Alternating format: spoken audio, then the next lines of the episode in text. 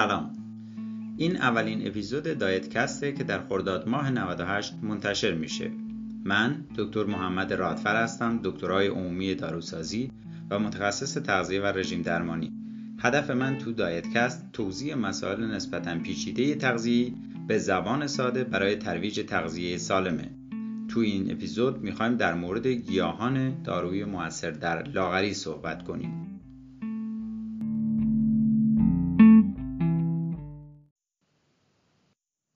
گیاهان دارویی همیشه به عنوان دمنوش‌ها یا به صورت فراورده‌های قرص و کپسول مورد استفاده قرار می‌گیرند که اثرات مختلفی رو براشون بیان می‌کنن که از جمله چربی سوزی، کاهش وزن، پایین آورنده چربی‌های خون و درمان چاقی هستش.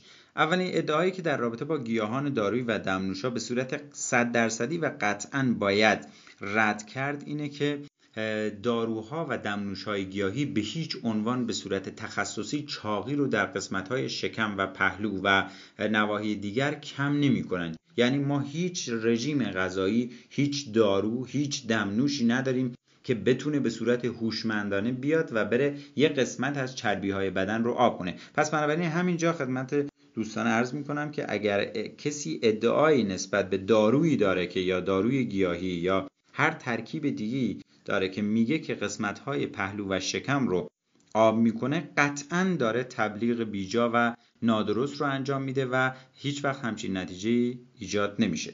خب در مورد گیاهان دارویی میتونیم به چند تا از گیاهان اشاره کنیم که تأثیراتی نه چندان شدید ولی در حد قابل توجهی که بشه کنار یک رژیم غذایی و فعالیت بدنی از اون نامبرد رو برای کاهش وزن داشته باشن. بعضی از این گیاها عبارتند از کرفس، زیره، چای سبز، زنیان، زراوند، مرزنجوش، سوداب، دارچین، زنجفیل و قهوه سبز و بعضی دیگر از ترکیبات نچرال و طبیعی که ممکنه در ترشحات مثلا بعضی از گیاهان باشن، مثل لاک مغسول که در درمان چاقی استفاده میشه. در اپیزودهای بعدی ما در مورد سایر گیاهانی که در کاهش وزن مؤثر هستن صحبت میکنیم، ولی در این اپیزود قصدمون اینه که در مورد چای سبز صحبت کنیم. چای سبز به صورت گسترده‌ای در درمان کاهش وزن و چاقی مورد استفاده قرار میگیره و باعث میشه که مصرف اون توسط افراد خیلی گسترده باشه و همه تقریباً برای کاهش وزن حداقل یک یا چند دوره دست به دامان چای سبز شدن که وزنشون رو بیاره پایین. ولی در مورد مصرف چای سبز یک سری نکات رو ما باید رعایت کنیم و حواسمون به یک سری عوارض هم از چای سبز باشه. به هر حال یک گیاه هستش و ترکیبات گیاهی هم به خاطر اینکه خالص سازی نشدن در اثر عواملی که داخل گیاه هست و ترکیباتی که در داخل گیاه موجود هست ممکنه باعث ایجاد عوارض در برخی از افراد بشن که معمولا افراد خودشون رو با این عنوان که چای سبز همون چایی هستش و عارضه‌ای نداره قانع میکنن، ولی ممکنه که دچار عوارض مصرف چای سبز هم شده باشن.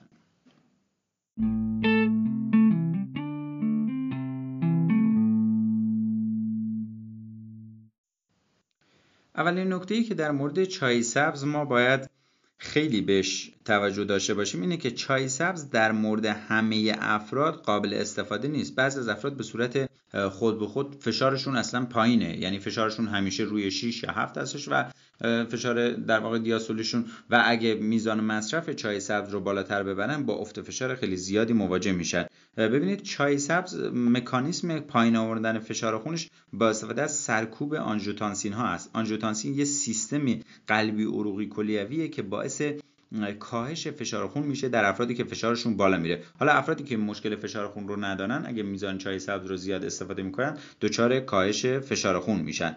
که در مورد چای سبز خدمت دوستان عرض کنم که یه سری ترکیبات پلیفنولی دارن که این ترکیبات پلیفنولی باعث ایجاد اثرات آنتی اکسیدانی و ضد سرطانی هم میشن. در واقع میتونیم بگیم میزان آنتی اکسیدان های چای سبز 100 برابر تاثیرگذارتر از ویتامین C و حدوداً 25 برابر تاثیرگذارتر از ویتامین E هستش. پس در واقع ترکیب چای سبز ترکیب آنتی اکسیدان قوی هستش، ولی در داخل چای سبز ما ترکیبات فعال دیگری هم داریم که میتونیم از اونا به اسم اپیگالو کاتشین گالات که با EGCG مشخص میشه و اپیگالو کاتشین که EGC هست و اپی کاتشین گالات ECG و اپی کاتشین که EC هست میتونیم مشخص کنیم. ببینید علت این که این حروف مخفف انگلیسی این ترکیبات رو میگم اینه که توی بعضی از فراورده ها اشاره‌ای نمیشه به اینکه توی این فراورده لاغری از چای سبز استفاده شده،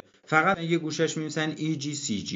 خب این EGCG همون در واقع ترکیب فعال چای سبزه، ولی خب به خاطر حالا بحث برندینگ و به خاطر اینکه ترکیبات داروها لو نره برای رقبا اینا، معمولاً کسایی که مکمل تولید می‌کنن اسم کامل چای سبز رو نمیارن. ترکیب چای سبز چند تا کار رو توی بدن انجام میده. یکی این که اولین کاری که انجام میده اینه که روی آنزیم لیپاز پانکراس تاثیر میذاره. آنزیم لیپاز پانکراس آنزیمیه که موقعی که ما غذا میخوریم و چربی موجود در غذا توسط این آنزیم شکسته میشه، ذرات چربی به راحتی جذب بدن میشن و بعد از اون خب یا مورد مصرف بدن برای تولید انرژی قرار میگیرن یا اینکه در بدن به صورت ذخایر تریگلیسیرید تجمع پیدا میکنن. خب موقعی که چای سبز مصرف میشه فعالیت آنزیم لیپاز پانکراس رو میاره پایین، در نتیجه شکستن چربی‌ها با سرعت کمی صورت میگیره و برای بدن تقریبا میتونیم بگیم خیلی قابل استفاده نیستن و ممکنه حتی بخشی از چربی در مدفوع هم دفع بشه. خب به همین دلیل میتونیم بگیم که چای سبز باعث کاهش چربی‌های خون و کاهش جذب چربی میشه. از طرف دیگه چای سبز دارای ترکیبات پلیفنول و کافئینه که باعث الغای ترموجنز میشه. ترموجنز چیه؟ ترموجنز همون متابولیسم یا سوخت و سازه، یعنی موقع که فرد چای سبز رو استفاده میکنه، چای سبز باعث افزایش سوخت و ساز بدن میشه و تو این سوخت و ساز تقریبا میتونیم بگیم که تاثیر کاهش بافت چربی رو ما خواهیم دید. ولی اینجوری نیست که هر چقدر ما میزان بیشتری چای سبز مصرف کنیم میزان کاهش جذب چربی یا افزایش سوخت و ساز هم بیشتر بشه، چون از یه حدی به بعد دیگه عوارض مصرف چای سبز ایجاد میشه. چای سبز تقریبا میتونیم بگیم تا 3 لیوان در روز یا 3 فنجان در روز مشکلی علاوه مصرف نداره، ولی بیشتر از اون مثل همین تبلیغاتی که توی دمنوش‌ها داریم که 8 لیوان دمنوش در روز یا غیره ممکنه یه سری عوارض رو ایجاد کنه. خب یه سری موارد منع مصرف و نکات قابل توصیه هم در مورد مصرف چای سبز داریم که البته در مورد قهوه سبز هم تقریبا همین موارد رو باید رعایت کرد. در مورد حساسیت به کافئین می‌خوایم صحبت کنیم. بعضی از افراد نسبت به کافئین حساس هستن، یعنی موقعی که مصرف چای سبز و به تبع مصرف کافئین تو بدن اینا میره بالاتر، یه سری عوارض رو نشون میده که از جمله افزایش تپش قلب، افزایش دلشوره و نگرانی‌ها و بیخوابی، ایجاد بیخوابی و در افرادی که آی بی اس بیماری سندروم روده تحریک‌پذیر دارن ممکنه باعث ایجاد اسهال بشه.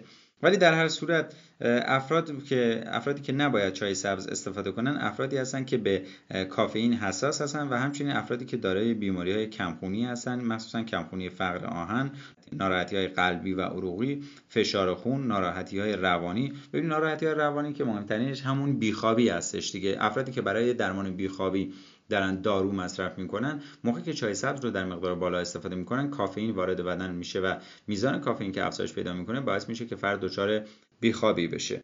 و سایر افرادی که مشکلات گوارشی دارن مثل مشکلات زخم معده دارن نباید خیلی از چای سبز استفاده کنن. افرادی که دچار بیماری‌های کلیوی هستن و افرادی که مشکلات کبدی یا انسداد مجاری صفراوی و سنگ صفرا دارن رو توی مصرف چای سبز باید احتیاط کنن. از سایر مواردی که باید خیلی احتیاط بشه خانم‌های باردار هستن که در 3 ماهه اول بارداریشون هستن، باید مصرف چای سبز رو به حداقل برسونن و تا جایی که میتونن چای سبز رو استفاده نکنن.